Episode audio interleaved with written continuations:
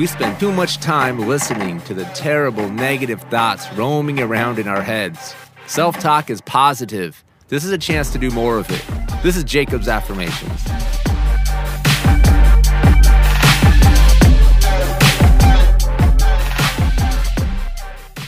Good morning, good evening, good afternoon. Welcome back to Jacob's Affirmations. I got a name for Fridays, Forum Fridays. We're gonna we're gonna roll with it. Thank you, Matt, my brother at Salem Hoops Project, for the suggestion. I appreciate it. A lot of family interaction on Fridays if you're starting to notice a trend. Good stuff. Good, good stuff. First question today comes from Michelle on Facebook.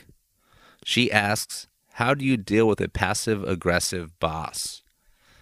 That's a tough one, right? The person that you report to the person that holds you accountable is being passive aggressive. This can lead to very awkward interactions. It can lead to being unmotivated at work, constantly looking behind your back, wondering what's going on behind the curtains. Not a positive situation. So, definitely something you want to be aware of. And like anything involving a relationship, it starts with a conversation, right? A conversation in private that's really about understanding the perspective of your boss and seeing where they're coming from. And not, even though it's hard, even though it's super hard because you expect more from the person that you're reporting to, not believing the worst, right? Believing the best intentions of people going into that conversation.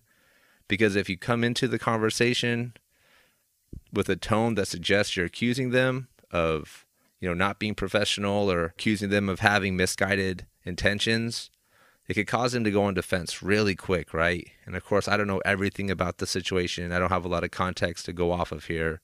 But in general, just having that conversation to understand and really get a sense of where the person's coming from. If you feel like they're bad mouthing your ideas kind of under their breath or the things they're saying are suggesting that you're not giving your full effort or you know they're not liking your ideas, that's maybe that's an appropriate question to ask them. You know, was there something about my idea you didn't like? Did you feel like this project could have turned out better?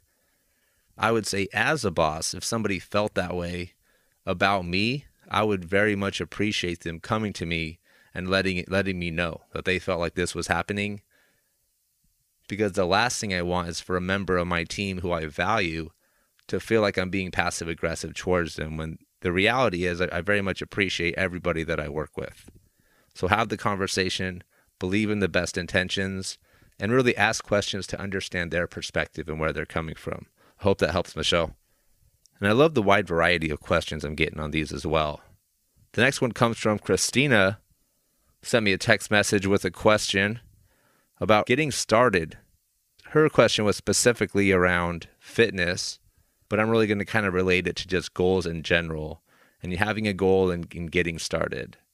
And something I always suggest for people who are having trouble taking that first step is thinking about a time when they took that first step previously. What were, what were the circumstances? What was the situation? How'd you do it last time? And really doing everything you can to recreate that situation. Maybe it was the environment, maybe it was the state of mind. What was different between then and now? Try to recreate that. And thinking of the formula for change as well. The formula for change states that the dissatisfaction with the current state times the, an understanding of the next step times a clear vision of the end goal has to be greater than the resistance to change. And so, what that's saying is that the three things you need if you're going to change is you need to be dissatisfied with how things are currently. You need to understand the clear next step, and you need to also have a clear vision of the future. What's the end goal? So, if you're not wanting to make change, you're not wanting to take that first step and you know get back into the gym or get a personal trainer, clean up the nutrition a little bit, figure out which of those three steps are, are missing. Do you not have a clear vision? Do you not know what to do? Or is it just that you're not that dissatisfied with how things are right now? And you might need to create some dissatisfaction, whatever that looks like for you. So thank you, C. And the last question comes from somebody who asked to remain anonymous. So I'll respect that. But they asked, How do you relight the fire that you had for a goal and how do you deal with handling depression at home? And depression is a big topic. So I'm not going to pretend that I'm a professional in this space at all. but I will talk about personal experience. And I think that overall there is a a really negative perspective of emotions that we have in our society where the expectation is we should always be happy.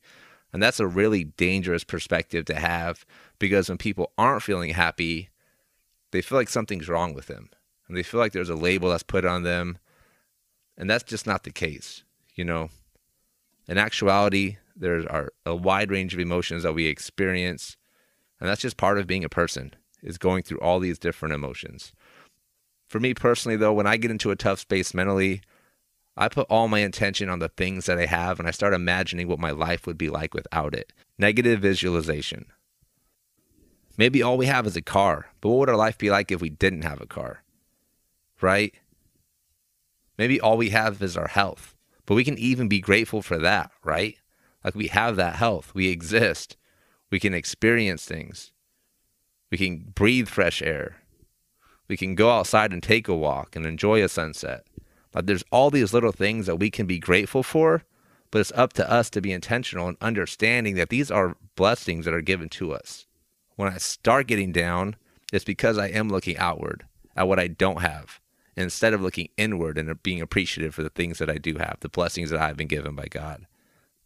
So that helps me out, and I hope that helps you guys out as well. But that's that's a heavy one. That's a big topic. And overall, if you need help, you need to talk to somebody, call somebody, pick up a phone. We all have people there. We have numbers we can call where somebody will listen. Transitioning to the second part of the question, though, and how do you relight that fire? And it goes back to the why. Like, why did you want it in the first place? And there's a reason that it's so important that we start with why, because that's our motivation. And it's not about a, a house, it's not about a job, it's about something bigger, it's about the big picture. It's about helping people, helping people get better.